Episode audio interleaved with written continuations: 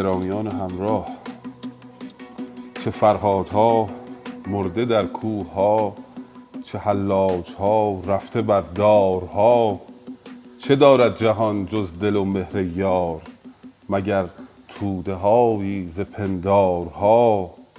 ولی رادمردان و وارستگان نبازند هرگز به مردارها. مهین مهرورزان کآزاده اند بریزند از دام جان تارها. به خون خود آغشته و رفته اند چه گلهای رنگین به جوبارها. امروز سهشنبه 29 شهریور 1400 و 20 سپتامبر 2022 است. مگر افراسیاب از این بیشتر کرد؟ پدر را به تیغ ستم دست بسته چون گوسپندان سر برید و مادر را گفت چوب زنند تا تخم کین فرو افتد و برادر را از میان به دو نیم کرد. اما از گلوی پدر قطره خونی بر زمین چکید و گیاهی رویید که تا جاودان بر این سامان سایه فگن خواهد بود. امروز زیر این سرو سایه فکن داستان کین کشیدن کیخسرو را خواهیم خواند. از افراسیاب. امروز روز سوگواری و سازش نیست هنگامه کین کشیدن است. در باشگاه ادب پارسی سرای شاهنامه در هفتاد و پنجمین نشست شاهنامه خانی با ماجرای مرگ افراسیاب همراه ما باشید. در نشست پیشین دیدیم که کیخسرو آهنگ بازگشت به ایران کرد. پس از شکستن توران و فرار کردن افراسیاب اسیر شدن جهن پسر افراسیاب و گرسیوز بدنهاد برادر او با لشکر پیروزگری به سوی ایران باز خواهد گشت. با هم از صفحه 247 از جلد پنجم نامه باستان بازگشتن کیخسرو را خواهیم خواند. از توران به ایران زمین. گفتار اندر بازگشتن کیخسرو از ترکستان به ایران. از چهارجلدی از بیت 2149 به نام خداوند جان و خرد کزین برتر اندیشه برنگذرد. به جیحون گذر کرد بر سوی بلخ چشیده ز گیتی بسی شور و تلخ. به بلخ اندرون بود یک ماه شاه سر ماه بر بلخ بگزید راه.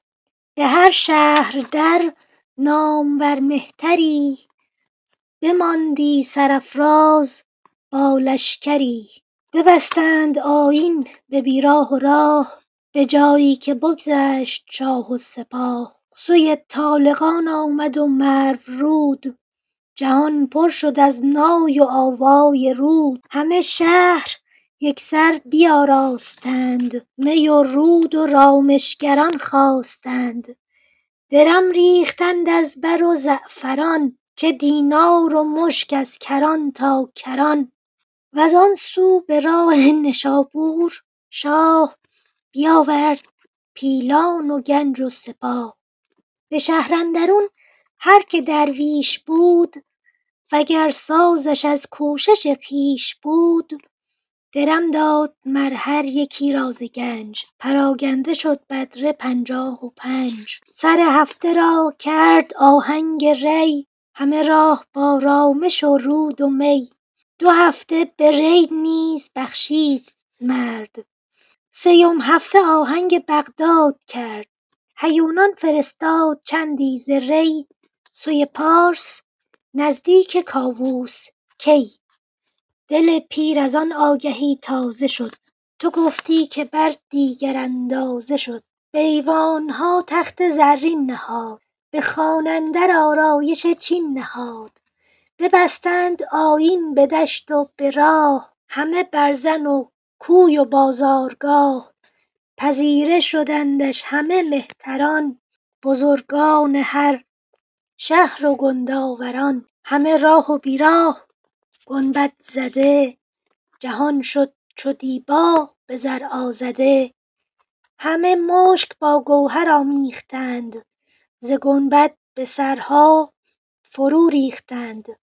بسیار در گنگ ماند کیخسرو به دیدار کاووسش نیاز آمد و بازگشت به سوی ایران. اون سرزمین رو از قجقار تا پیش دریای چین به گستهم فرستاد و بازگشت به چاج و سوقت آمد یک هفته در سوقت میماند به بخارا می رود از جیهون می گذرد به بلخ می رسد و خواهیم دید در بخش های بعدی که چگونه به ایران باز خواهد گشت.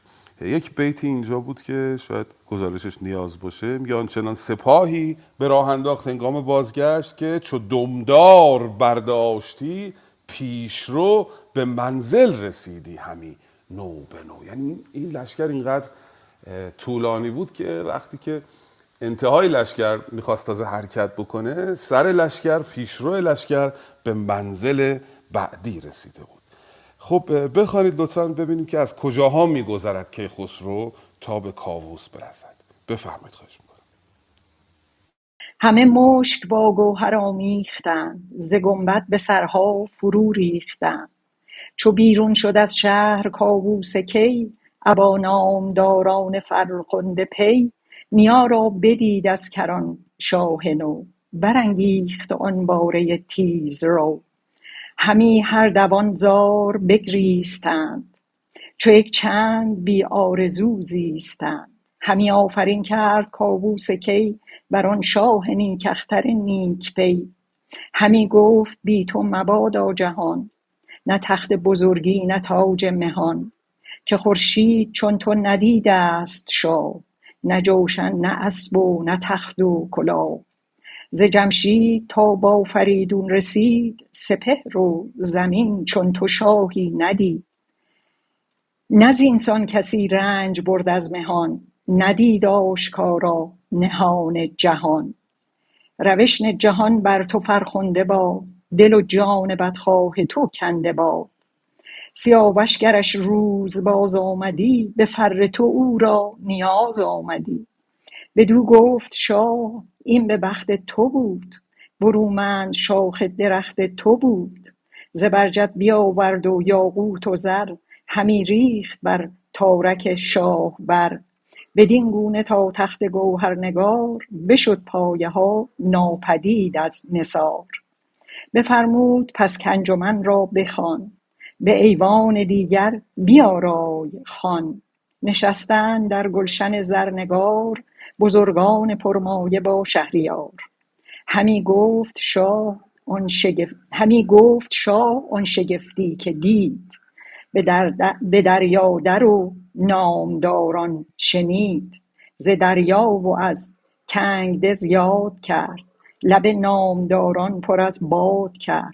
از آن خرمی شهر و آن دشت و راغ شمرها و پالیز او چون چراغ. بدو ماند کاووس کی در شگفت ز کردارش اندازه ها برگرفت. فکر می‌کنم کافی باشه. با سپاس. بله بسیار سپاسگزارم خانم مرشی گرامی. من امروز قدری ذهنم پریشان بود. دوستان خواهش می‌کنم. دوستان یادآوری کردن که من به اشتباه گفتم سال 1400 در بخش نخست. بله سال 1401 تصمیم می‌کنم. و این بخش رو هم خواندن پیشتر خانم دکتر که من تا نیمه گفتم. گمان کردم که هنوز کیخسرو نرسیده. گم کردم ابیات رو. کیخسرو از گفتیم از چاج که سوقت هم بخشی از همون هستش یک هفته در سوقت میماند به بخارا می‌رسد از جیهون میگذرد به بلخ می‌رسد به طالقان و مرورود می‌رود و به نشابور در نشابور به شهرندرون هر که درویش بود اوگر سازش از کوشش خیش بود درم داد مر هر یکی راز گنج. پراگنده شد بدره پنجاه و پنج. هر کسی که مستمند بود و یا از دسترنج خودش بهره می برد کار می‌کرد به او نیکی کرد و پنجاه و پنج بدره زر به اینان بخشید. بعد از یک هفته آهنگ ری کرد. سر هفته را کرد آهنگ ری. همه راه با رامش و رود و می. دو هفته هم در ری ماند و بخشش کرد و هفته سوم آهنگ شیراز کرد. پس جناب کیکاووس در پارس است. بعد از اینکه به شیراز می‌رسد هیونان فرستاد چندیز ری سوی پارس نزدیک کاووس کی. بعد از اینکه نزدیک می شود به پدر بزرگ به کاووس فردوسی می‌گوید که دل پیر از آن آگهی تازه شد. تو گفتی که بر دیگر اندازه شد. بر دیگر اندازه شدن یعنی دگرگونه شدن. دل کاووس از شنیدن خبر بازگشت نوه خودش در واقع دگرگون شد. و این درودی که اینها به هم میفرستن خیلی زیباست. وقتی که به اون می‌رسد کیخسرو بسی آفرین کرد کاووس کی بر آن شاه نیک اختر نیک پی. همی گفت بی تو مبادا جهان ما تخت بزرگی ما تاج مهان که خورشید چون تو ندیده است شاه. نه جوشن نه اسب و نه تخت و کلاه. ز جمشید تا با فریدون رسید سپهر و زمین چون تو شاهی ندید. می ستاید کیخسرو که به حق ستودنی هم هست رفتار این پادشاه ورجاوند و شاه کیخسرو به پدر بزرگ پاسخ می‌دهد با فروتنی. بدو گفت شاه این زبخت تو بود. برومند شاخ درخت تو بود. پاسخ او رو به نیکویی با فروتنی می‌دهد. و در گلشن, گلشن زرنگار می نشینند و جناب کیخسرو داستان رو تعریف می‌کنه که از کجاها گذشتیم و چه کردیم. ز دریا و از گنگ دژ یاد کرد. لب نام داد. شنید داستان گنگدژ رو. اون خرمی که خاطرتون هست در گنگدژ که گفت مثل بهشت بود. هر کی که میشنید شاید رشک می‌برد از اینکه چرا او در گنگدژ نبوده. از آن خرمی دشت و خرمی دشت یعنی خرمی دشت. ویژگی سبکی شاهنامه است که ساکن میده به اون واژه اول. از آن خرمی دشت و آن شهر و راق شمرها و پالیزها چون چراغ. شمر یعنی آبگیر. آبگیرها و اون به اصطلاح باغ و بستانی که در گنگدژ بود اونا رو تعریف کرد. و کاووس شگفت زده شد. بدو ماند کاووس کی در شگفت. ز کردارش اندازه ها برگرفت. اندازه برگرفتن یعنی سنجیدن. رفتار او رو سنجید و دید چقدر نیکو بوده و چقدر درست رفتار کرده. اون مأموریتی که داشته به درستی انجام داده. حالا می نشینند بر می و شادی می‌کنند. لطفا ادامش رو بخوانیم. این دیدار کیخسرو و کاووس و آنچه روی می‌دهد در این روزها. بفرمایید خواهش می‌کنم. با درود بر شما استاد ملکی. درود بر جناب نیک و همه دوستان عزیز. بدو گفت روز نو و ماه نو چو گفتارهای نو و شاه نو نه چون تو کس در جهان شاه دید نه این داستان گوش هرگز شنید. کنون تا بدین اختری نو کنیم به مردی همه یاد خسرو کنیم بیاراست آن گلشن زرنگار می آورد و یاقوت لب میگسار به یک هفته زیوان کاووس کی همین ز ایوان کاووس کی همین موج برخاست از جام می. به هشتم در گنج بگشاد شاه همی ساخت آن رنج را پایگاه. بزرگان که بودند با او به هم به رزم و به بزم و به شادی و غم براندازه شان خلعت آراستند ز گنج آنچه پرمایه تر خواستند برفتند هر یک سوی کشوری. سرافراز با نامور لشکری. بپردخت از آن پس به کار سپاه. درم داد یکساله از گنج شاه. وزان پس نشستند بی انجمن نیا و جهانجوی با رای زن چنین گفت خسرو به کاووس شاه جز از کردگار از که جوییم راه؟ بیابان و یکساله دریا و کوه برفتیم با داغ دل یک گروه. به هامون و کوه و به دریای آب نشانی ندیدیم از افراسیاب گر او یک زمان اندر آید به کنگ سپاه آرد از هر سوی بی درنگ همین رنج و سختی به پیش اندرست اگر چندمان دادگر یاور است. نیا چون شنید از نبیره سخن یکی پند پیرانه افگند بن.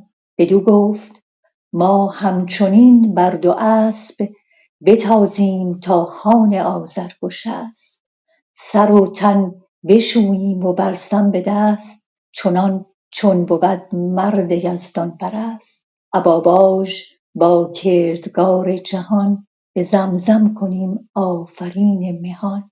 بباشیم بر پیش آتش به پای مگر پاک یزدان بود رهنمای به جایی که او دارد آرامگاه نماید نماینده داد راه بر این راز گشتند هر دو یکی نگردید یک تن ز راه اندکی. نشستند چون باد هر دو بر اسپ دمان تا در خان آذرگشسپ ممنون. بسیار سپاسگزارم.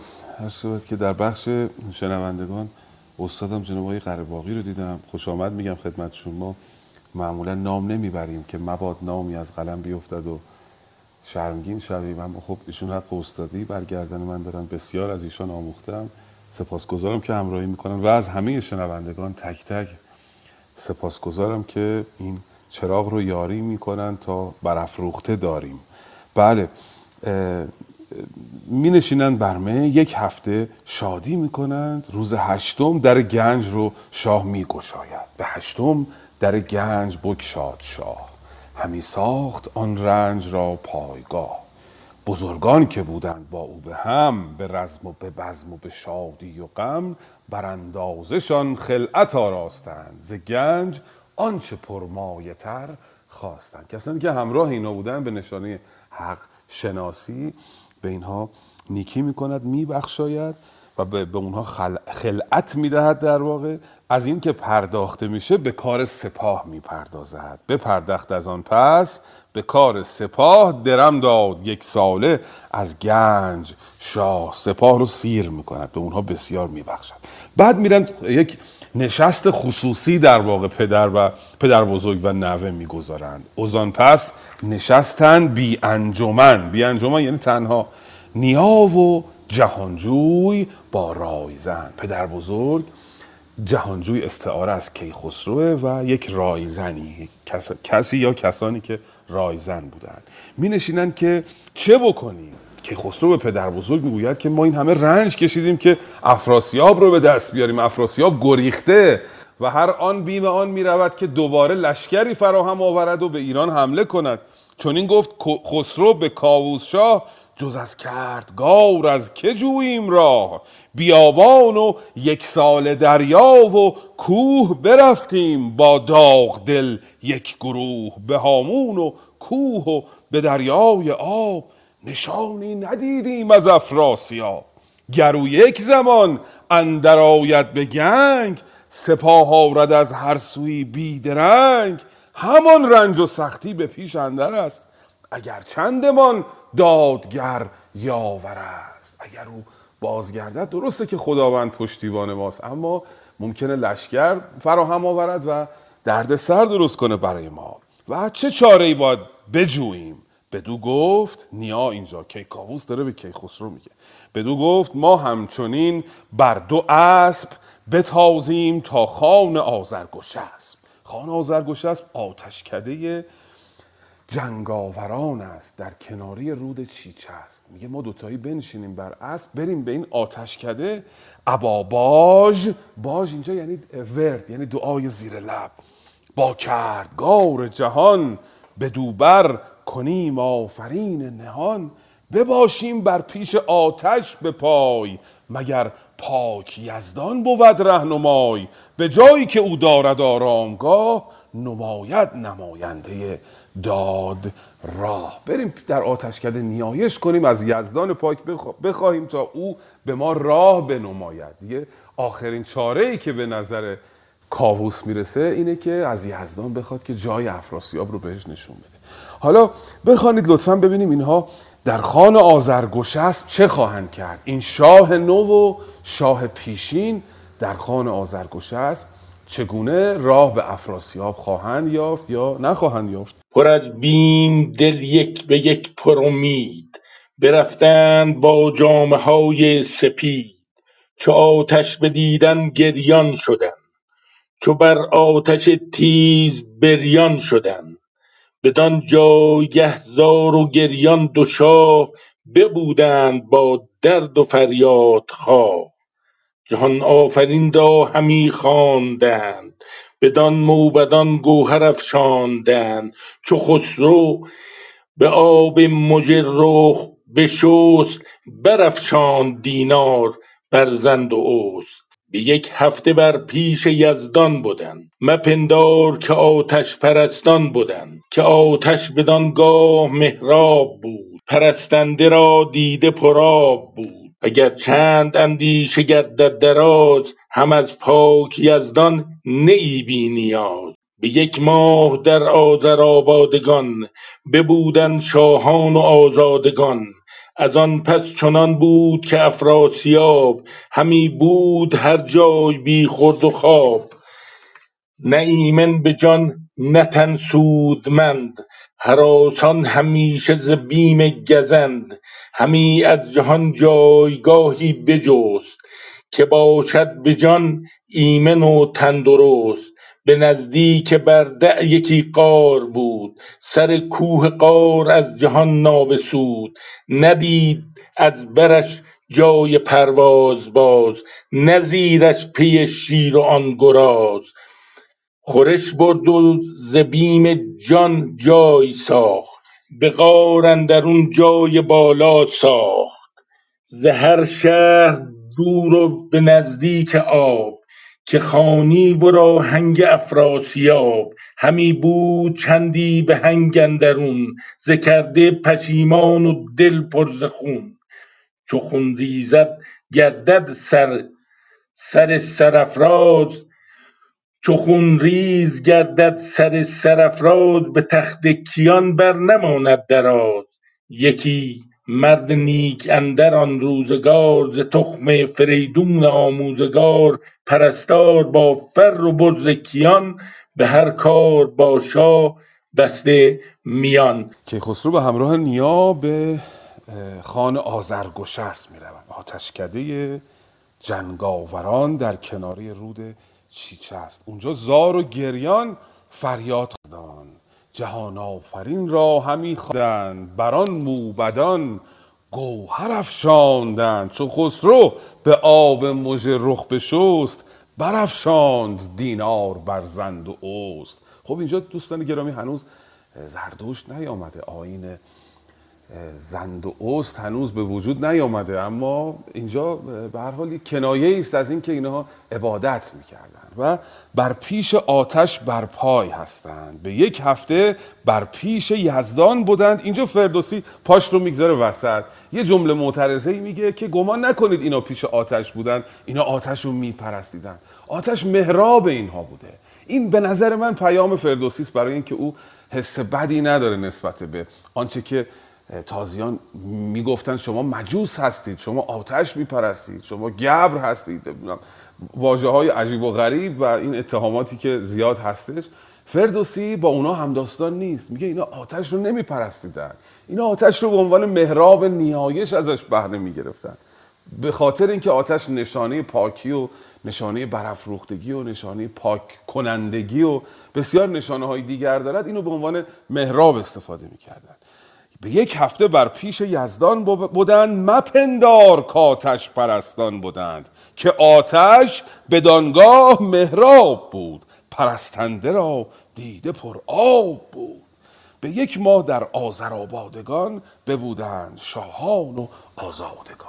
این واژه آذرآبادگان چقدر زیباست و این نشانه است برای اینهایی که مدعی هستن که بخشی از ایران نمی‌تونم مثلا به زبان بیارم گفتنش هم شرماوره که آهنگی در سر دارن که می‌توانند سانتیمتری وجبی از خاک میهن رو جدا بکنن. آذرآبادگان نه تنها آذرآبادگان تا قفقاز از آن ایران زمین بوده پهنه ایران شهری بوده است. از غرب تا کجا از شرق تا کجا. و این خیال باطلی سند ما هم شاهنامه فردوسی است. گرفت و حالا بخش بعدی. ویرا به اصطلاح دروایی و دربدری افراسیاب رو تو دو تا بیت اول میگه. اوزان پس چنان بود که افراسیاب همی گشت هر جای بی خورد و خواب. آواره شده این افراسیاب این پتیاره تاریک دل این بند گسل بدکردار در دنیا آواره شده. نه ایمن به جان و نه تن سودمند حراسان همیشه ز بیم گزند. حال خراب افراسیاب رو تو این دوتا بیت نشون میده. من یاد صدام حسین افتادم یک لحظه در خود که این مستبدان تاریخ چه سرنوشت شومی در انتظارشون هست. امثال صدام حسین امثال قذافی که ویران که به اصطلاح دروا شدند و در به در صدام حسین به مقاکی پناه برد. به گورمانندی پناه برد. حالا می‌بینیم افراسیاب هم عین اوست. او هم به قاری تاریک در شاهنامه البته در اوستا از گونه دیگر است. ولی در شاهنامه او به قاری پناه می‌برد و این سرنوشت شوم همه مستبدان و خودکامگان خودکامه به معنای منفیش در تاریخ است. و دنبال یه جایی میگشت که اونجا پنهان بشه. همی از جهان جایگاهی بجست که باشد به جان ایمن و تندرست. به نزدیک برده یکی قار بود. سر کوه قار از جهان ناپسود. یه قاری در یه کوهی پیدا کرد نزدیک قفقاز. که هیچکی پاش به اونجا نمی‌رسید. و از بیم جان اونجا مقداری خورش با خودش برد و توی قار پنهان شد. جایی که او رو هنگ افراسیاب مینامند. بعد باز فردوسی پاشو می‌گذاره وسط. دو تا بیت حکمت به ما میگه. چو ریز گردد سر سرفراز به تخت کیبر نماند دراز. کسی که خون میریزد به ستم بدانید این فردوسی این وعده رو به ما می‌دهد که بر تخت کیی جاودان بیشتر نخواهد ماند. خون ریختن نقطه است که تکلیف یک ملت رو با اون مستبدی که بر جامعه حکومت می‌کند روشن خواهد کرد. یکی نیک مرد اندر آن روزگار ز تخم فریدون آموزگار پرستار با فر و برز کیان به هر کار با شاه بسته میان پرستشکش کوه بودی همه ز شادی شده دور و دور از رمه. کجا نام آن نامور هوم بود؟ پرستنده دور از بر و بوم بود. یه آقایی به نام هوم که پرستنده است عابد است زاهد است دور از جماعت میزید توی اون کوه زندگی می‌کرد. در یک شکافی در یک کافی. و اونجا داشت نیایش می‌کرد یزدان پاک رو. وقتی که داشت نیایش می‌کرد از کاف کوه از این قار یه صدایی به گوشش رسید. شنید که افراسیاب یه آدمی در واقع هنوز که نفهمیده افراسیاب. داره با خودش حرف می‌زنه. حالا تو خوابه یا تو, تو بیداریه داره ناله می‌کنه داره حرف می‌زنه. من نمی‌دونم این چند تا بیتو خوندن. من گم کردم دوباره پریشان ذهنم یه خورده امروز. این گفتگوی افراسیاب با خودش رو لطفا بخوانید. اگرم خواندید نداره. خیلی زیباست این چند تا بیت. گفتگوی این دیکتاتور گجستک شومپی در میانه قار با خودش. که شاه سرا نامور مهترا. اینو لطفا بخوانید. پرستشگهی کرده پشمین پوش ز کافش یکی ناله آمد به گوش. که شاه سرا نامور مهترا بزرگا و بر داوران داورا.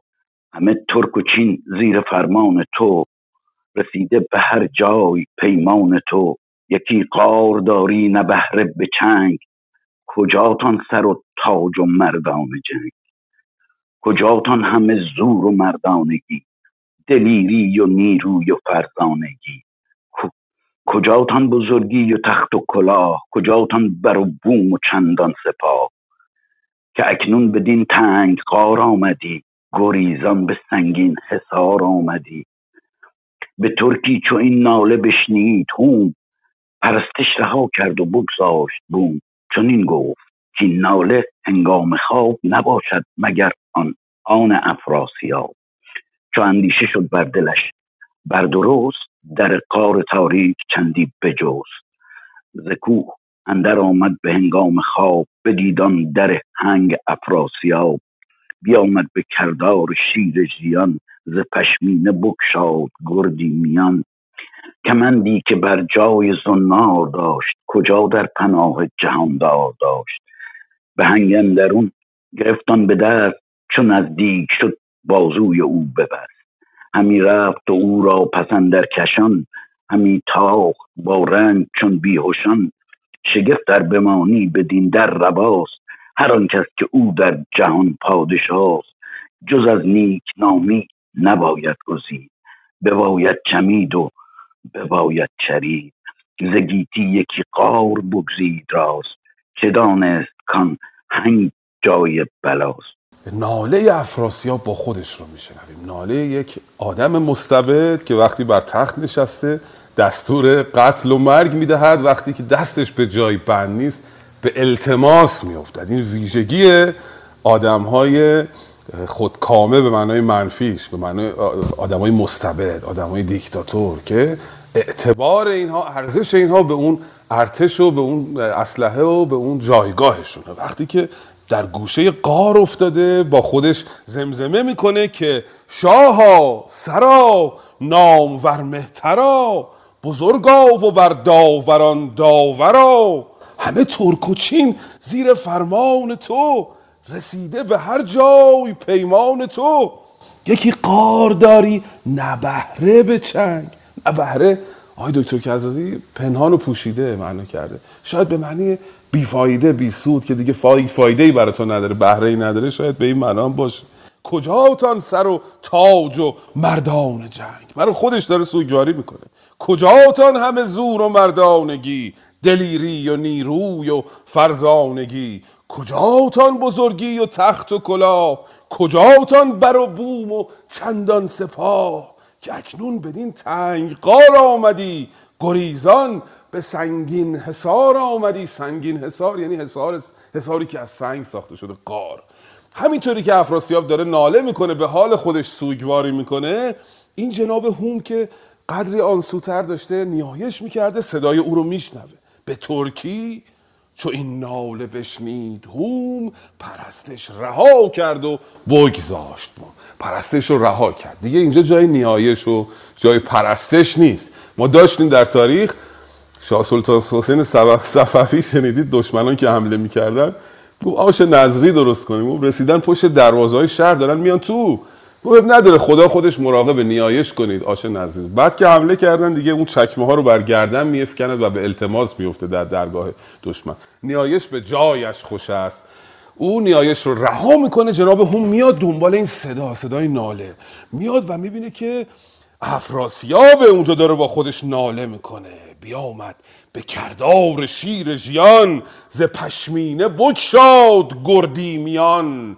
میان گردیش رو پهلوانیش رو از اون پشمینه ای که پوشیده برای عبادت کردن باز می‌کنه. کمندی که بر جای زنار داشت کجا در پناه جهاندار داشت؟ کجا به منی که؟ یادمون باشه همیشه. به هنگندرون شد گرفتن به دست. چون نزدیک شد بازوی او ببست. آمد به افراسیاب که حالا در حال استراحت بوده یا خواب بوده بازوی او رو میبندد. همی رفت و او را پسندر کشان همی تاخت با رنج چون بیهوشان شگفت. ار بمانی بدین در رواست. هر آن کس که او در جهان پادشاست جز از نیک نامی نباید گزید. بباید چمید و بباید چرید زگیتی یکی قار بگزید راست. چه دانست کان هنگ؟ جای بلاست. یک قارم دیگه جایی نداشت که افراسیاب با این سرزمین های پهناور گفتیم توران زمین.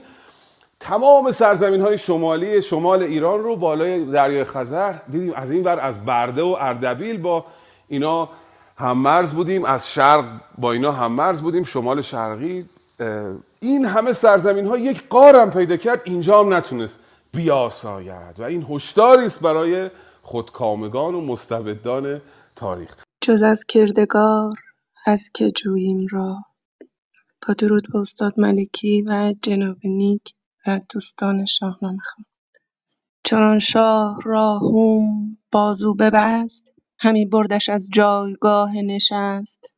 بدو گفت کای مرد باهوش و باک پرستار دارنده یزدان پاک. چه خواهی ز من؟ من کیم در جهان؟ نشسته بدین غار اندر نهان بدو گفت هوم این نه آرام توست جهانی سراسر پر از نام توست. ز شاهان گیتی برادر که کشت ز شاهان گیتی برادر که کشت که شد نیز با پاک یزدان درشت. چون اغریرث و نوذر نامدار سیاوش که بد در جهان یادگار. تو خون سر شهریاران مریز نه اندر بن غار بی بن گریز. بدو گفت کاندر جهان بی گناه کرا دانی ای مرد با دستگاه. چنین راند بر سر سپهر بلند که آید ز من درد و رنج و گزند.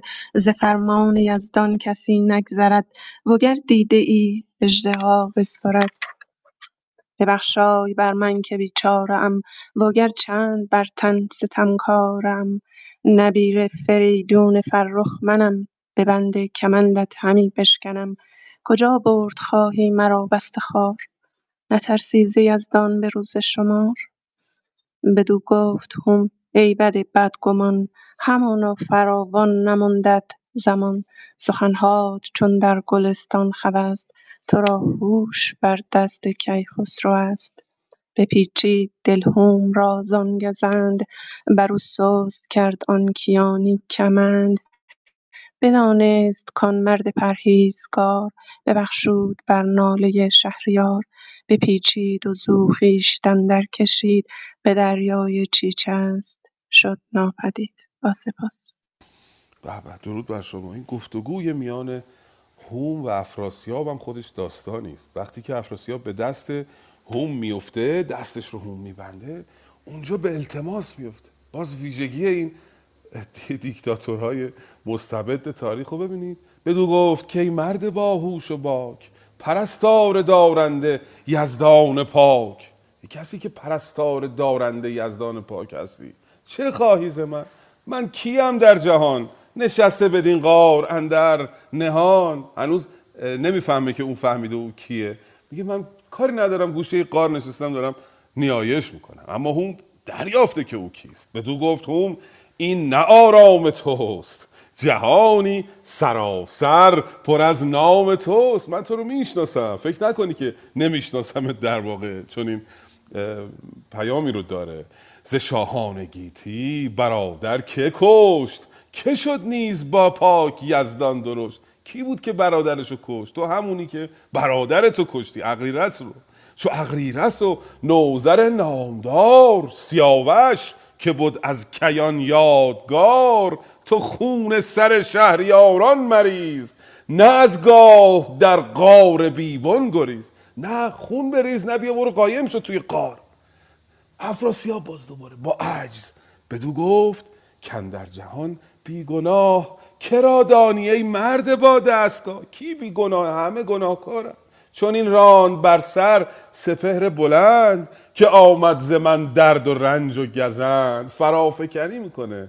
نامردی های خودش رو بدکردهایی های خودش رو میندازه به گردن سرنوشت. ز فرمان یزدان کسی نگذرد وگر گردن اژدها بسپرد. این فرمان یزدان بوده سرنوشت کسی نمی‌تونه از دست سرنوشت فرار کنه. حتی اگر بتونه گردن اجدها رو خرد کنه از دست سرنوشت نمی‌تونه فرار داره توجیه و فرافکنی می‌کنه این افراسیاب بینوا. چو اغریرس و آ ببخشید گم کردم. ببخشای بر من که بیچارم اگر چند بر خود ستم کارم. من بدبختم به خودم کردم. آیا آدم ناقصی هستم و یه آدم ضعیف این گوشه پناه آوردم. و ببخش من رو. نبیره فریدون فرخ منم ز بند کمند تو می بشکنم. کجا برد خواهی مرا بسته خار؟ نترسی ز یزدان و روز شمار از خدا نمیترسی. حالا سنجه بفرمایید وقتی که افراسیاب رو تخت نشسته بود دستور کشتن سیاوش رو می‌داد. دستور داده بود که دخترش رو اینقدر بزنن تا بچه او بیفتد. تخم کین به اصطلاح خودش از شکم فریگیس فرزند او بیفتد الان داره التماس می‌کنه. یاد قذافی افتادم اینجا دوستان گرامی که در لحظات مرگ مردم بر سر او ریخته بودن گفتن کم جان گرفتی از ما. او التماس می‌کرد و میگفتش که چرا فرمان من رو نمیشنوید من؟ و به التماس افتاده بود. بگذاریم. بعد همانا فراوان نماندت زمان. سخنهات چون گلستان نو است. تو را هوش بر دست کیخسرو است. من می‌برم هوش یعنی مرگ. میدم دست کیخسرو که بکشته اما این ناله های افراسیاب در هم قدری اثر کرده. قدری این کمند رو شل می‌کنه افراسیاب. و ببخشید هوم. بپیچید دل هوم رازان گزند بر او سست کردان کیانی کمند. بدانست کان مرد پرهیزگار ببخشود بر ناله شهریار. افراسیاب فهمید که این هوم یه مقداری دلش به بخشایش اومده یه مقداری دلش سوخته برای افراسیاب. بپیچید و زو خیشتن در کشید به دریای چیچه است شد ناپدید این افراسیاب گجستک. دست هوم که شل شد کشید و فرار کرد رفت توی دریای چیچه است گم و گور شد به اصطلاح. حالا بخوانیم ببینیم افراسیاب تا کجا می‌تونه فرار کنه تو این دریا. چنان بود چنان بود که گودرز کشوادگان همی رفت با گیو آزادگان. گرازان و پویان به نزدیک شاه به دریا درون کرده چندی نگاه. به چشم آمدش هوم با آن کمند نوان بر لب آب بر مستمند.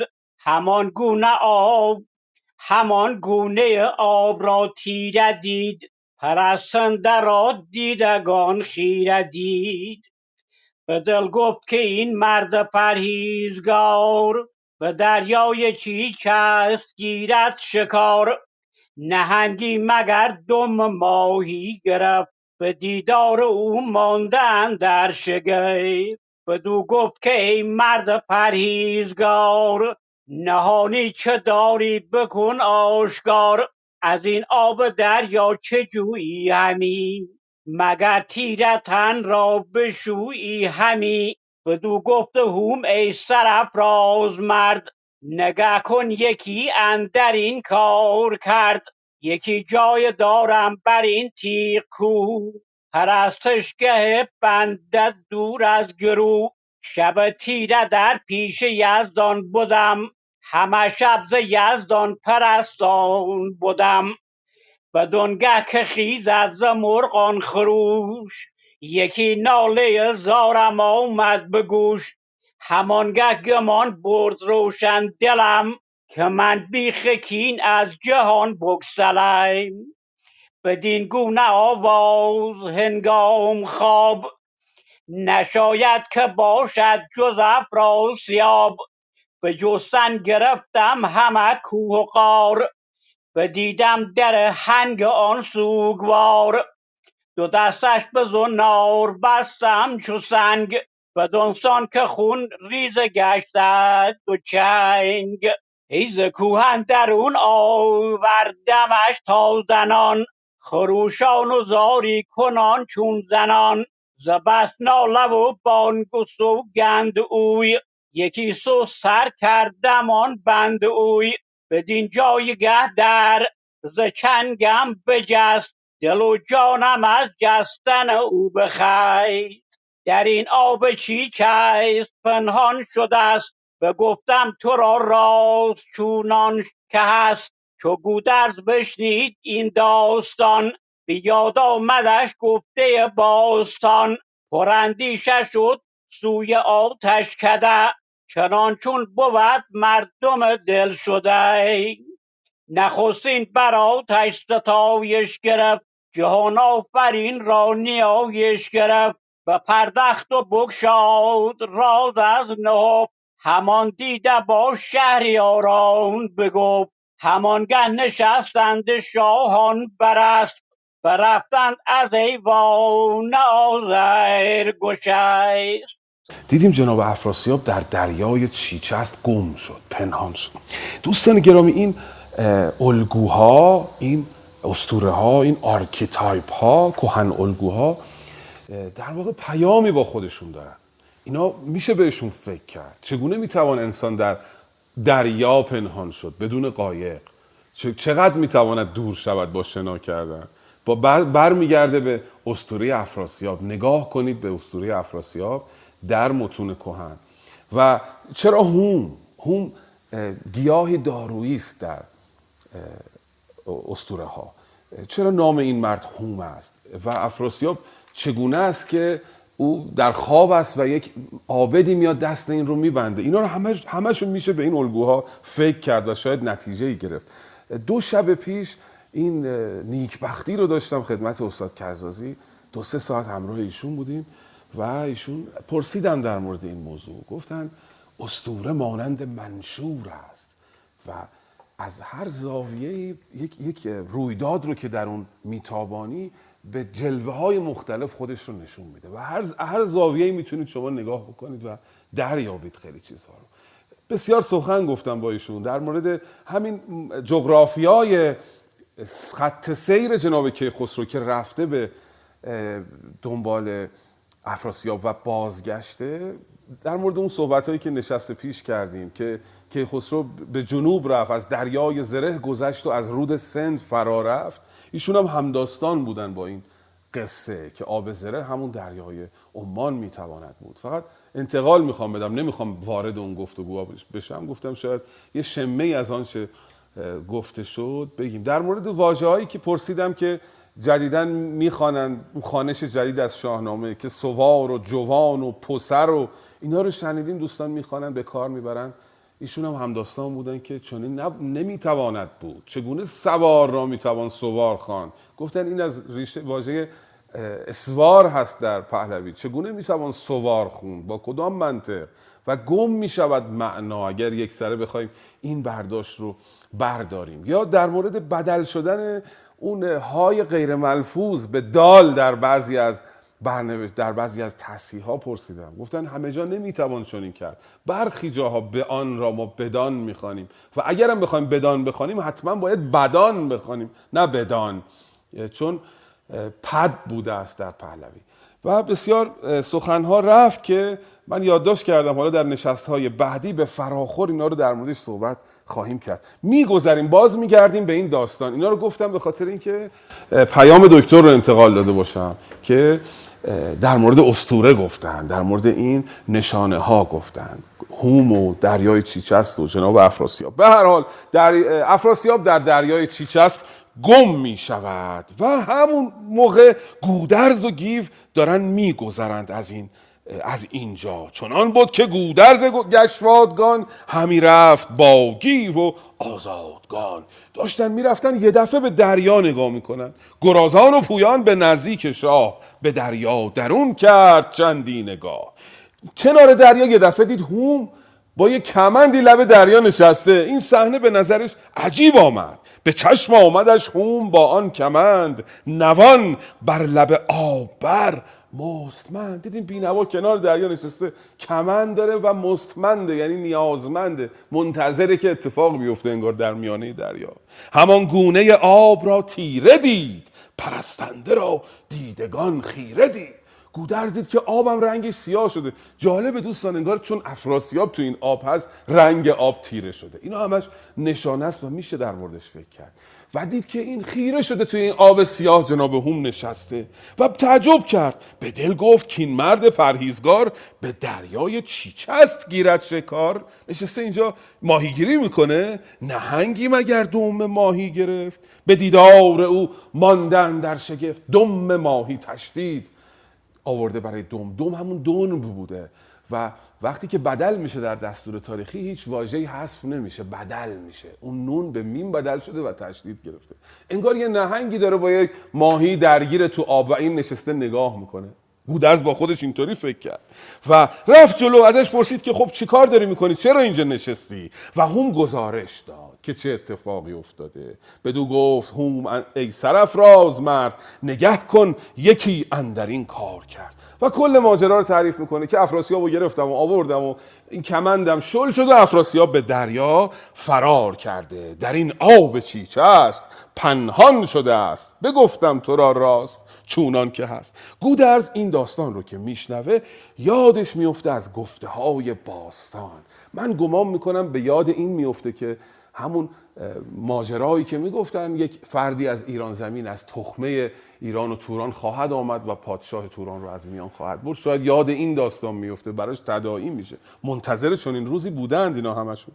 و میره به طرف آتشکده به شاه میگه که بله جناب آقای هوم افراسیاب رو گرفته بوده افراسیاب فرار کرده تو دریای چیچه است. حالا شاه کیخسرو و نیاش کیکاووس می‌خوان بیان لب دریای چیچه است و تکلیف افراسیاب رو روشن کنن.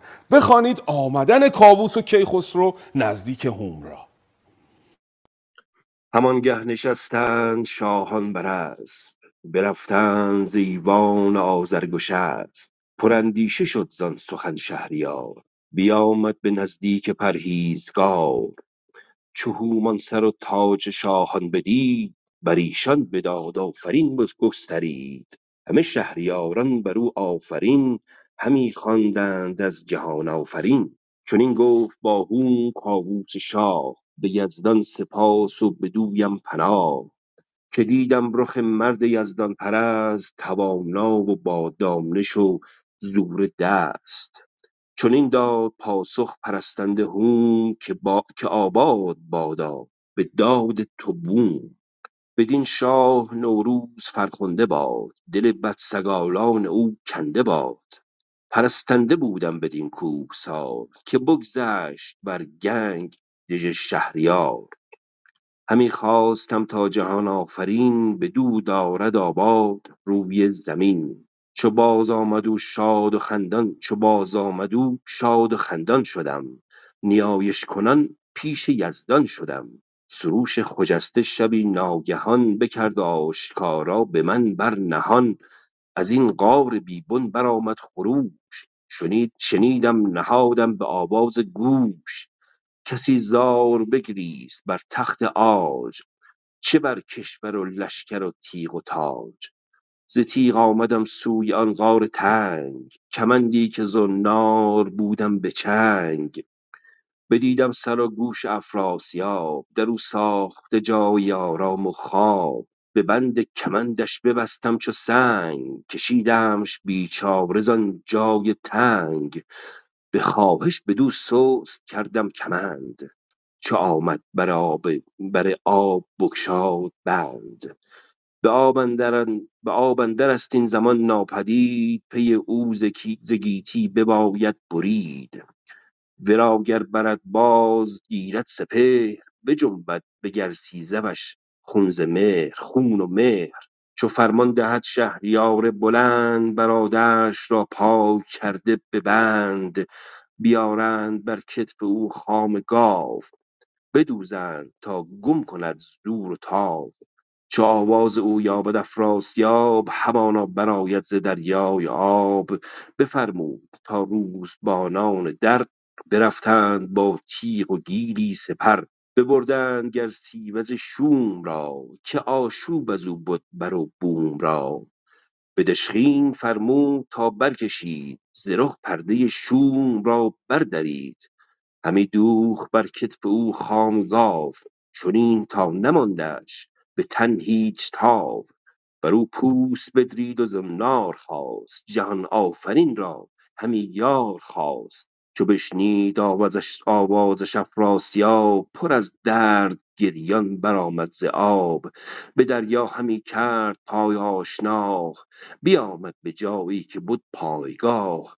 ز خشکی چو بانگ برادر شنید بر او بدتر آمد ز مرگ آنچه دید.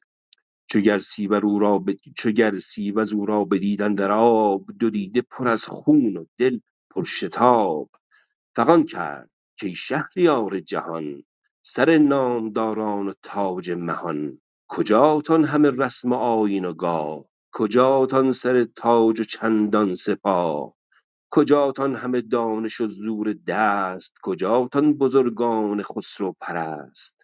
کجاتان به رزم فر و نام؟ کجاتان به بزم اندرون کام و جام؟ که اکنون به دریا نیاز آمدت چنین نختر دیرساز آمدت چو بشنید بگریست افراسیاب. همی ریخت خونین سرشک اندر آب. چنین داد پاسخ که گرد جهان بگشتم همی آشکار و نهان. کزین بخشش بد مگر بگذرم ز بد بدتر آمد کنون بر سرم. مرا زندگانی کنون خوار گشت روانم پر از درد و تیمار گشت. نبیره فریدون و پور پشنگ برآویخته سر به کام نهنگ. همی پوست در رند بر وی به چرم کسی را نبینم به چشم آب شرم. ببخشید هر جا بله بسیار سپاسگزارم. خیلی خوب خواندید درست. افراسیاب از دست هوم گریخت.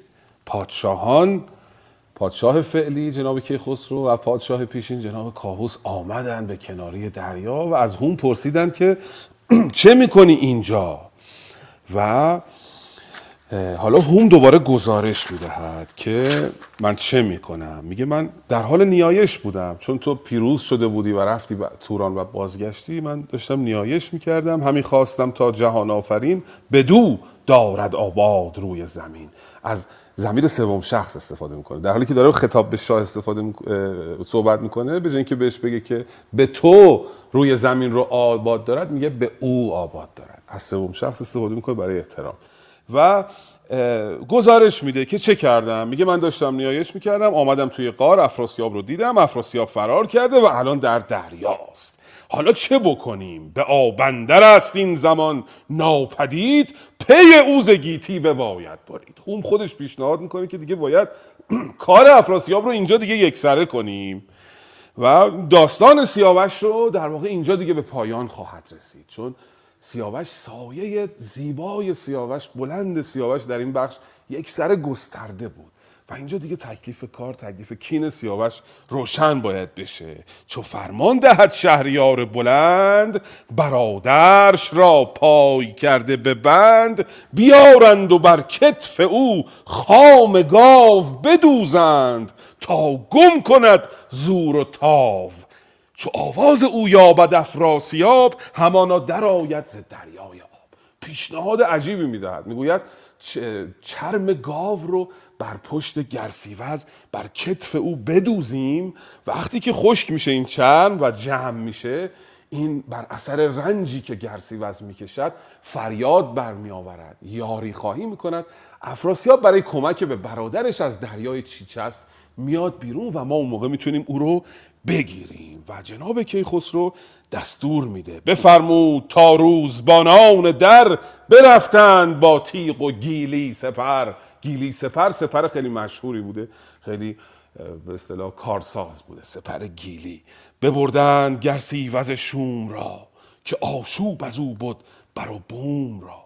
آشوب از این گرسیوز بود. شاید بخش زیادی از این گیر و دارها زیر سر همین گرسیوز بود که پای سیاوش رو از جای ببرد. او مار روی دوش زحاک است. جناب گرسیوز بدنهاد کسانی که مستبدین رو همراهی می‌کنن ماران روی دوش اویند. در کمین مغز دلپاکان نباش مار روی دوش زحاکان نباش. چون سیاوش انتخابی سخت کن پشت بر اصحاب تاج و تخت کن چون سیاوش رسته بود از بند پوست ترجمان لا تزق قلبی هموست خار چشم ظلم و استبداد بود.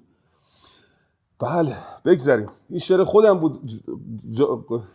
قالب کردم در میان این شعرهای بلند. این منظورم به گرسیوز بود که او مار روی دوش زحاک است. می‌گوید گرسیوز رو می‌برند بر کتف او خامگاو رو میدوزند پوست او میدرد و افراسیاب صداش رو میشنوه. چو بشنید آوازش افراسیاب پر از درد گریان برآمد ز آب.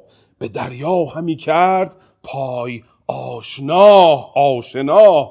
بیامد به جایی که بود پایگاه. شنا کرد و آمد به نزدیک برادرش. ز خشکی چو بانگ برادر شنید بر او بدتر آمد ز مرگ. آنچه دید دید برادرش داره ناله می‌کنه از درد و گریه میفته فغان می‌کنه زاری می‌کنه بر برادرش. چقدر این چهار تا بیت زاری جناب گرسیوز بر افراسیاب چقدر جالبه. فغان کرد که شهریار جهان سر نامداران و تاج مهان کجاتان همه رسم و آیین و راه؟ کجاتان سر و تاج و گنج و سپاه؟ کجاتان همه دانش و زور دست؟ کجاتان بزرگان خسرو پرست؟ کجاتان به رزمندرون فر و نام؟ کجاتان به بزمندرون کام و جام که اکنون به دریا نیاز آمدد چون این اختر دیر ساز آمدد چو بشنید بگریست افراسیاب.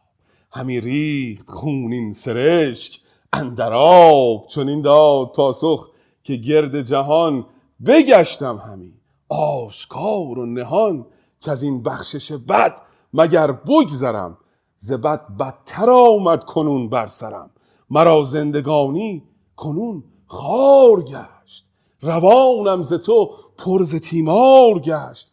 نبیره فریدون و پور پشنگ برآویخت زینسان به کام نهنگ. همی پوست در رند بر تو به چرم. نبینم کسی را به چشم. آب شرم. او برای گرسیوز سوگواری می‌کنه. گرسیوز به حال او مرسی سرایی می‌کند. این است سرانجام مستبدان تاریخ یک. زبان دو مهتر پر از گفت و گوی روان پرستنده پر جست و جوی چو یزدان پرستنده او را بدید چنان ناله زار و آوا شنید ز راه جزیره برآمد یکی چو دیدش مر او را ز دور اندکی کیانی کمند از میان دوتایی بیامد.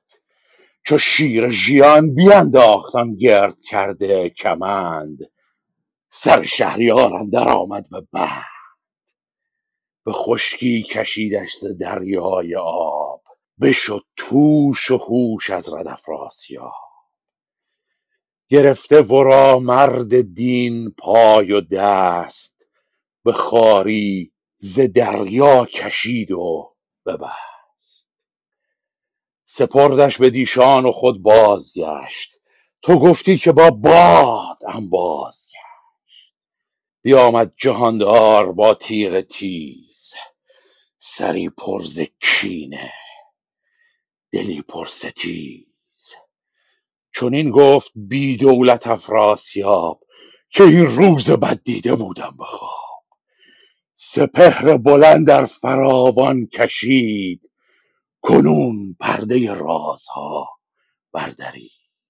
به آواز گفت ای بد کینه جوی چرا کشت خواهی نیا را بگوی چنین داد پاسخ که ای بدکنش سزاوار پیغاره و سرزنش. ز خون برادرت گویم نخست که هرگز بلای مهان را نجست. دگر نوذران نامور شهریار که از تخم ایرج بدو یادگار.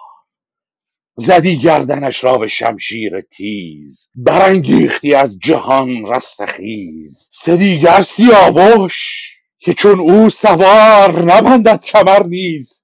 یک نامدار بریدی سرش چون سر گوسپند همی برگذشتی ز چرخ بلند.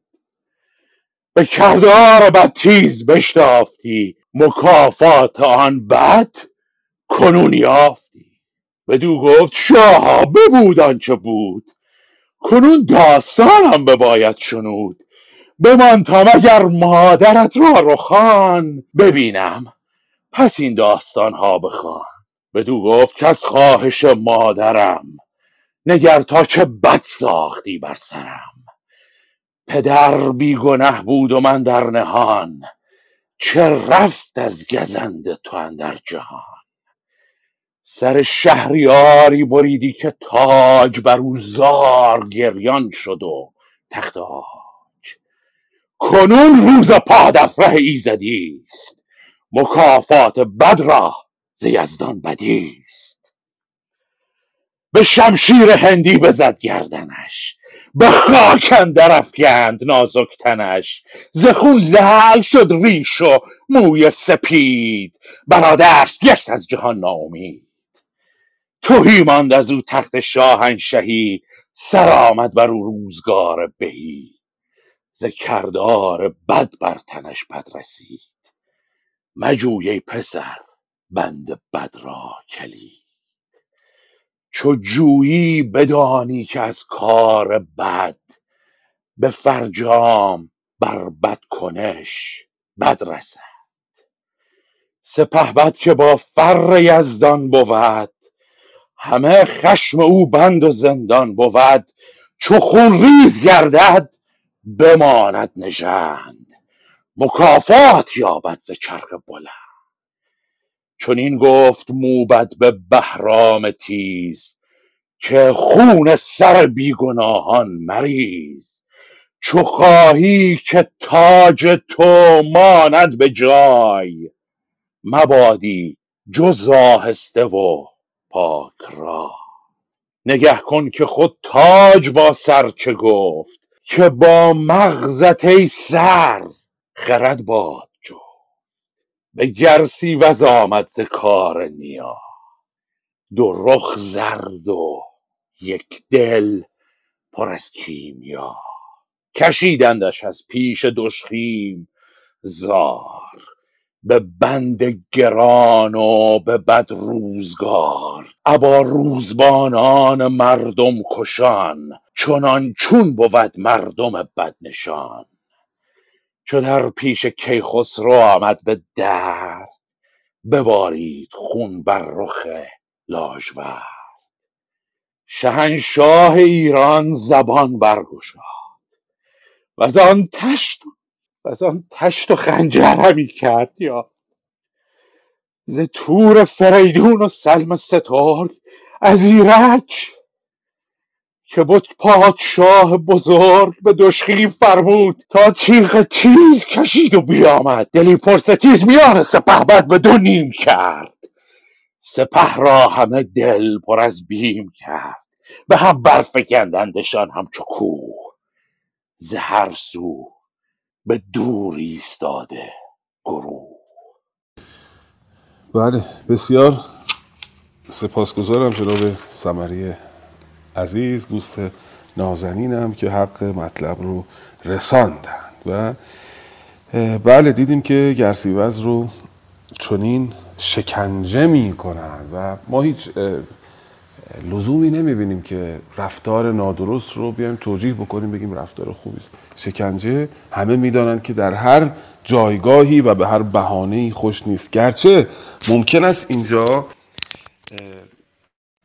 این شکنجه گرسیوز در حوزه استوره باشد یا نمادی باشد از چیز دیگری. شاید گرسیوز بخش اه، سیاه سیاهتر وجود افراسیاب است که در رنج است هوای نفس او در رنج است از نرسیدن به آنچه که می‌خواهد از وداع با قدرت فریفتار. اما به هر حال او رو شکنجه می‌دهند و افراسیاب می آید وقتی که افراسیاب بر می گردد هوم به او حمله می کند گشادان کیانی کمند از میان. دوتایی بیامد چو شیر ژیان دوتایی یعنی خم یعنی از پشت یواشکی وقتی افراسیاب که نزدیک شد او هوم حمله کرد و او رو گرفت. به خشکی کشیدش ز دریای آب. بشد توش و هوش از رد افراسیاب. او رو کشید هوش از افراسیاب.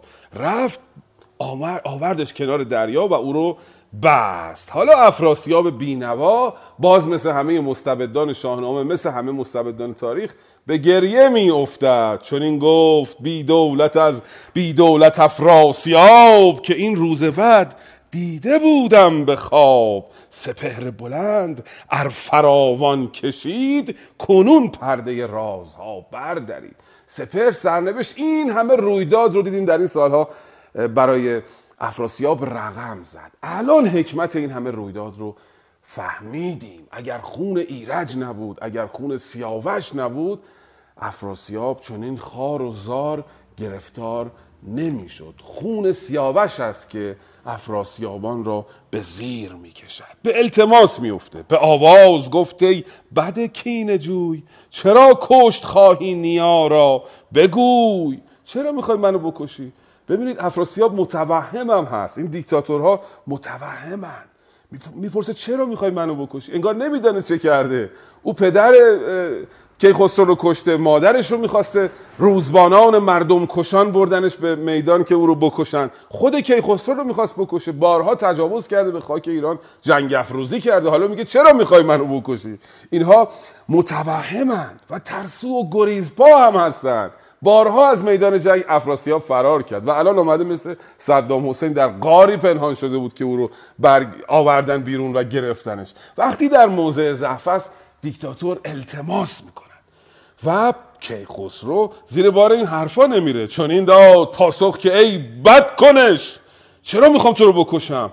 سزاوار پیقاره و سرزنش زخون برادرت گویم نخست که هرگز بلای مهان را نجست. نخستین دلیل خون برادرت اغریر است که نخواست خون ایرانیان رو بریزه. دگر نوزر آن نامور شهریار که از تخم ایرج بدو یادگار دومین دلیلش نوزره سومینش سدیگر سیاوش که چون او سوار نبندد کمر نیز یک نامدار بریدی سرش چون سر گوسپند همی برگذشتی ز چرخ بلند. به کردار بد تیز بشتافتی مکافات آن بد کنون یافتی. الان باید تاوانش رو بدهی. باز افراسیاب از در فریب وارد میشه. بدو گفت هی داده بیداد. بله. بدو گفت شاها ببودان چه بود. کنون داستانم بباید شنود. اینا دیگه گذشته حالا باید حرف منو بشنوی. بمان. یعنی بگذار صبر بکن کاربرد گذرا داره. تا مگر مادرت را رخان ببینم پس این داستان ها بخوان. پس این داستان ها بخوان. سب کن منو نکش بذار مادرتو ببینم دخترم رو. بعد حالا هر کار خاصی بکن. باز دنبال دستان و فریب افراسیاب. اما که خسرو بسیار خردمنده. پاسخ او رو میده. اجازه نمیده که بیش از این پیش برود. بدو گفت که از خواهش مادرم نگر تا چه بد ساختی بر سرم. از اینکه مادرمو داری خواستار میشی ببین چه نقشه ای برام کشیدی. چه بدی برا من در نظر گرفتی. پدر بیگنه بود و من در نهان. چه رفت از گزند تو اندر جهان؟ سر شهریاری بریدی که تاج بر زار. گریان شد و تخت آج. سر پدرم رو بریدی پادشاهی که تاج و تخت بر او گریست. کنون روز پادفره ایزدی است. باز تکرار می‌کنه این بیت رو. مکافات بد راز یزدان بدی است الان موقعی که با تاوان این همه ستمی که کردی ببینی. به شمشیر هندی بزد گردنش. به خاک اندر افگند نازک تنش. ز خون لعل شد ریش و موی سپید. برادرش گشت از جهان ناامید. توهی ماند از او تخت شاهنشهی. سر آمد بر او روزگار بهی. ز کردار بد بر تنش بد رسید. مجوی ای پسر بند بد را کلید. بر در بدی مکوب به من داره میگه. چجویی اگر بنده اگر دنبال بدی باشی چجویی بدانی که از کار بد به فرجام بر بد کنش بد رسد. این سرنوشت همه مستبدان تاریخ است. و چهار تا بیت دوباره حکمت برای من میگه فردوسی. چو خون ریز گردد بماند نژند. مکافات یابد ز چرخ بلند. چون این گفت موبت به بهرام تیز که خون سر بیگناهان مریز. چو خواهی که تاج تو ماند به جای مبادی جز آهسته و پاک رای. اگه می‌خوای حکومت کنی آهسته باش پاک رای باش. و این مستبدان تاریخ باز یه ویژگیشون حماقتشونه. و برای حفظ تاج و تختشون هم نمی‌توانند بر آتش خشم خود مهار بزنند. اگر تاج و تختت رو هم می‌خوای حفظ بکنی دست کم. اگر خرد داری بیاندیش و خون بیگناهان رو مریض نگه کن که خود تاج با سر چه گفت؟ که با مغزت ای سر خرد باد جفت. تاج داره با سر حرف می‌زنه. نگاه بفرمایید. آرایه personification تشخیص. تاج داره حرف می‌زنه. به سر میگه که جناب سر اگه می‌خوای منو رو سرت نگه داری تاج رو خرد داشته باش آرامش داشته باش. و گرسیوز بدنهاد رو هم می‌برند مار روی دوش ضحاک رو و از میان به دو نیم می‌کنن میان سپه بد به دو نیم کرد سپه را همه دل پر از بیم کرد. به هر برف به هم برفگندندشان همچو کوه. ز هر سو به دور ایستاده گروه. پایان کار افراسیاب. خانم دکتر پزشک اگر آمادگی دارید چند دقیقه در مورد الگوی کینخواهی در شاهنامه لطفا بفرمایید. سلام مجدد و خسته نباشید. خونخواهی در شاهنامه از این نظر که در بیشتر موارد حالا اگر نخواهیم بگیم در تمام موارد شامل چند رفتاره که تکرار میشه. چند رفتار کلی هست که تکرار میشه حالا ممکنه در جزئیات متفاوت باشه. اما و اون رفتارها با یک نظم و توالی خاصی هم تکرار میشن. به این صورت که فرزند کشته میشه. فرزند اون شاهزاده کشته شده به خونخواهی پدر برمیخیزه و پس از به ثمر رسیدن خونخواهی نیا نوه رو یا نبیره رو جانشین خودش می‌کنه و از دنیا میره. مورد اول در داستان کیومرث یا گیومرد که پسرش سیامک به دست دیو کشته میشه. هوشنگ پسر سیامک به جنگ دیوان میره و اونها رو شکست میده. جانشین کیومرث میشه و کیومرث از دنیا میره. مورد بعدی داستان ایرج. ایرج پسر فریدون کشته میشه. نوش منوچهر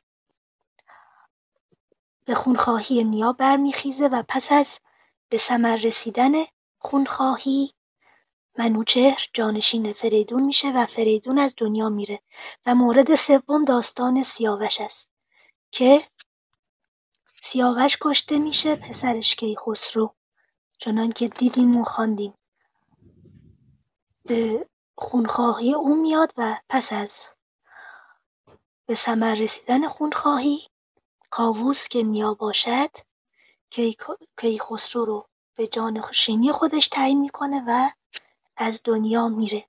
علت این هم که این روند به این شکله یعنی اینکه نبیره یا حالا نوه پس از مرگ نیا پادشاه میشه. این است که تا وقتی پادشاه قبلی زنده است پادشاه بعدی چه بر حق باشه چه بر ناحق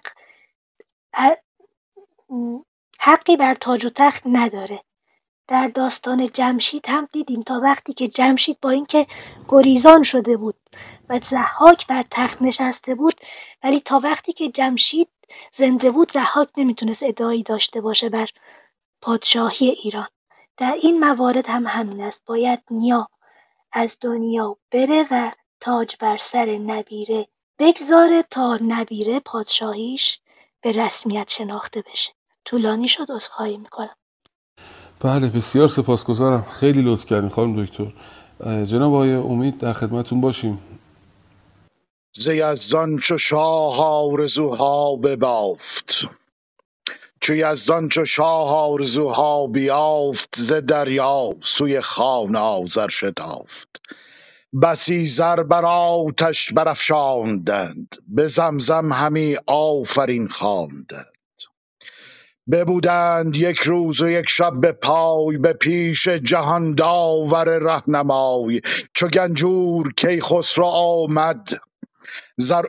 چو گنجور کیخسرو آمد ز ببخشید گنجی بر آذرگشسپ بر آن موبدان خلد افگند نیز.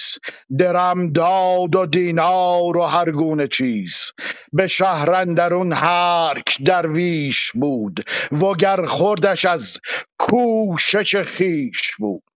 بر آن نیز گنجی پراگنده کرد جهانی به داد و دهش بنده کرد. وزان پس به تخت کیی برنشست در بار بگشاد و لب را ببست.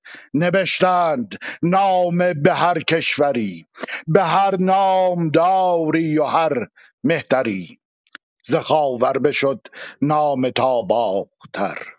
به جایی که بد مهتری با گهر که روی زمین از بد اژدها به شمشیر کیخسرو آمد رها به نیروی یزدان پیروزگر نیاسود و نگشاد هرگز کمر. روان سیاوش بدو زنده گشت همه بوم گیتی ورا بنده گشت. وزان پس چنین گفت شاه جهان که ای نامداران فرخ مهان زن و کودک از شهر بیرون برید خورش ها و رامش به هامون برید. همی چیز بخشید درویش را پرستنده و مردم خیش را. بپردخت از آن سر به رامش نهاد برفتند گردان خسرو نژاد. هر آن کس که بود از نژاد زرسپ بیامد به ایوان آذرگشسپ چهل روز با شاه کاووس کی همی بود رامش و رود و می. چو رخشنده شد بر فلک ماه نو چو زر افسری بر سر شاه نو.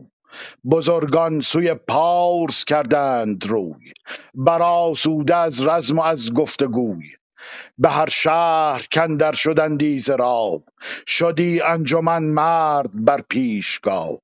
گشادی سر بدره ها شهریار. گشادی سر بدره ها شهریار توانگر شدی مرد پرهیزگار. چو با ایمنی گشت کاووس جفت همه راز دل پیش یزدان بگفت. چنین گفت کای برتر از روزگار؟ تو باشی به هر نیکی آموزگار. ز تو یافتم فر و اورنگ و تخت بزرگی و دیهیم و هم تاج و تخت. نکردی کسی را چو من بهرمند. ز گنج و ز تخت و ز نام بلند. ز تو خواستم تا یکی کینه ور. به کین سیاوش ببندد کمر. نبیره بدیدم جهان بین خویش به فرهنگ و تدبیر و آیین خویش. جهانجوی با فر و برز و خرد ز شاهان پیشینگان بگذرد. چو سالم سپنجاه بر سر گذشت سر موی مشکین چو کافور گشت. همانا سرو نازنده شد چون کمان ندارم گران گر سرآید زمان. بسی بر نیامد بر این روزگار کز او ماند نام از جهان یادگار. جهاندار کیخسرو آمد ز گاه نشست از بر تیره خاک سیاه. از ایرانیان هر که بد نامجوی پیاده برفتند بی رنگ و بوی. همه جامه هاشان کبود و سیاه دو هفته ببودند با سوگ شاه. ز بهر ستودانش کاخی بلند بکردند بالای او ده کمند. ببردند پس پای کاران شاه دبیقی و دیبای رومی سیاه. بر او تاخته دبق و کافور و مشک تنش را بدو در نوشتند خشک. تکلیف افراسیاب و گرسیوز معلوم شد کاووس و خسرو به پارس باز میگردند. ز یزدان چو شاه آرزوها بیافت ز دریا سوی خان آذر شتافت. دریای چی چیچه است؟ یا همون دریاچه ارومیه کنونی که روزی دریا بود به سوی خان آذر رفت. آتشکده آذرگشسپ بسی زر بر آتش برافشاندند دوستان زر رو که بر آتش میریزید این از میان می‌رود. سودی ندارد دودی نمی کند بویی ندارد ولی از میان می‌رود. بنابراین این نشانه این است که زر رو انگار قربانی می‌کردند در آتش. به زمزم همی آفرین خواندند. زمزم یعنی آهسته آهسته اینا آفرین می‌گفتند و نیایش می‌کردند و زر رو روی آتش میریختند. و زرست میاد. زرست گنجور کیخسرو است. خزاندار اوست و می‌دانیم پیشتر گفتیم که زرسپیان پردهدار این آتشکده آزرگوشست بودند. زرست میاد و گنجی هم جناب کیخسرو به واسطه این زرست به آزرگوشست میبخشد. به شهرندرون هر که درویش بود اگر خوردش از کوشش خیش بود بران نیز گنجی پراکنده کرد.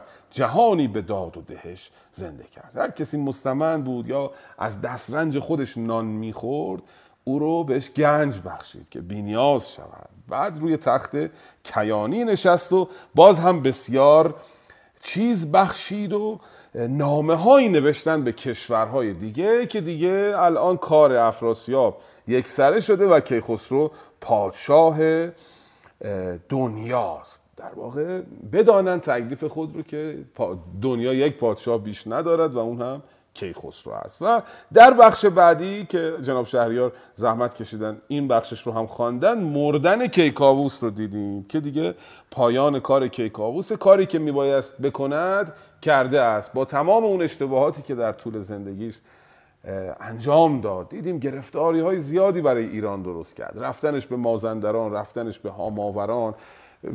با تخت می‌خواست بره به آسمان که افتاد در بیشه ای رستم رفت از اون بیشه اون رو آورد. بعد سیاوش رو باعث شد که رفت به سرزمین دشمن و اون گرفتاری ها درست شد و موجب جانگواهی او شد. سرانجام سرانجام نیکویی پیدا کرد. یعنی کیخسرو رو بر تخت نشان که خسرو پادشاه نیکونه است. جهان را به داد داشته است کین سیاوش رو ستانده است و دیگه خیالش راحت می‌خواد از دنیا بره. چو سالم سه پنجاه بر سر گذشت سر و موی مشکین چو کافور گشت. 150 سالم شده. موهای سیاه هم که مثل مشک بوده مثل کافور سفید شده. همان سر یازنده شد چون کمان. پشتم خم شده. ندارم گران گر سرایت زمان. بسی بر نیامد بر این روزگار که او نام شد در جهان یادگار. نام شد در جهان یادگار یعنی او رفت و فقط نامش مون نمی‌دونم چرا فردوسی در در گفتن این شرم به خرج داده که کیکاووس مرد. میگه نامش در جهان یادگار موند. حتی از مرگ پادشاهانم فردوسی عبا داره. چه برسد به کشتن پادشاهان. کشتن پادشاهان رو خیلی بد میشمارد. دیدیم به دشمنان هم دست پیدا می‌کنن ایرانیان. تو همین بخش کیخسرو به پادشاه مکران دست پیدا کرد با او به نیکی رفتار کرد. و سرش رو اجازه نداد از بدن جدا بکنن. بسیار محترمن پادشاهان برای فردوسی بزرگ. اینجا میگه که کاووس نامش به یادگار موند. براش ستودان ساختن جامعه هاشون رو کبود و سیاه کردن. نشان می‌دهد که پارچه سیاه در هنگام سوگ اینجا استفاده می شده در این بخش از تاریخ در این بخش از شاهنامه.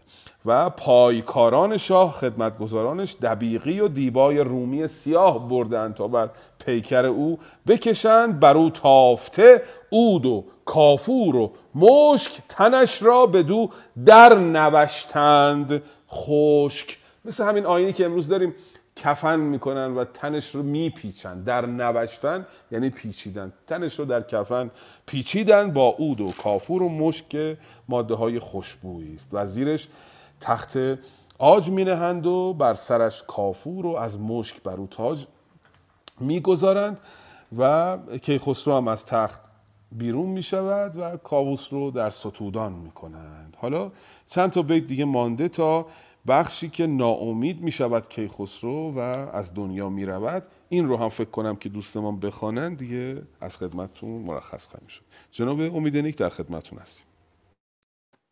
بله خانم شهرزاد بفرمایید شما بخوانید. چشم مرسی از شما. سلام می‌کنم به شما آقای امیدنیک خسته نباشید میگم به شما و استاد عزیزمون آقای ملکی و همه دوستانی که با ما همراهی کردند.